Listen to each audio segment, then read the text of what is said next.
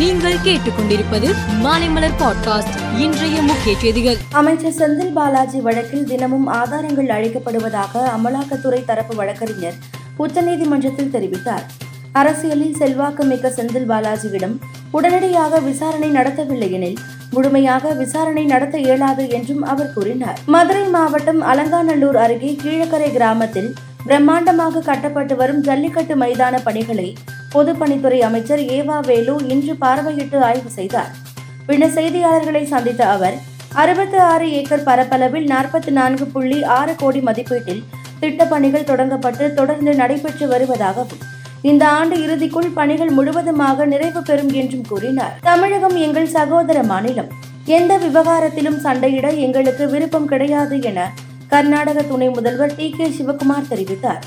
இரு மாநில பிரச்சனைகளுக்கு பேச்சுவார்த்தை மூலமே தீர்வு காண வேண்டும் எனவும் அவர் கூறினார். ஷாங்காய் ஒத்துழைப்பு அமைப்பின் மாநாடு பிரதமர் மோடி தலைமையில் காணொலி வாயிலாக இன்று நடைபெற்றது.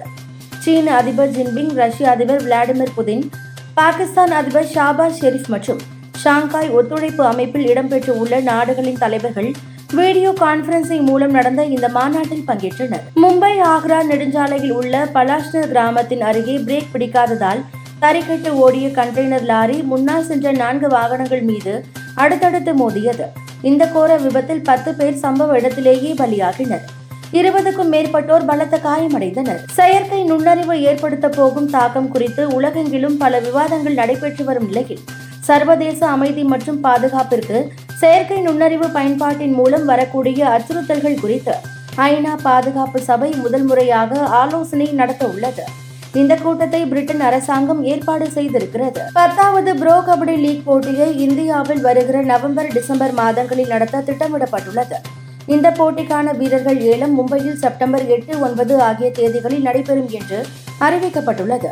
இந்த ஏல பட்டியலில் கேலோ இந்தியா பல்கலைக்கழக போட்டியில் இறுதிப் போட்டிக்கு முன்னேறிய இரு அணியினர் உட்பட மொத்தம் ஐநூற்றுக்கும் மேற்பட்ட வீரர்கள் இடம்பெறுகிறார்கள். மேலும் செய்திகளுக்கு மாலைமலர் பாட்காஸ்டை பாருங்கள்.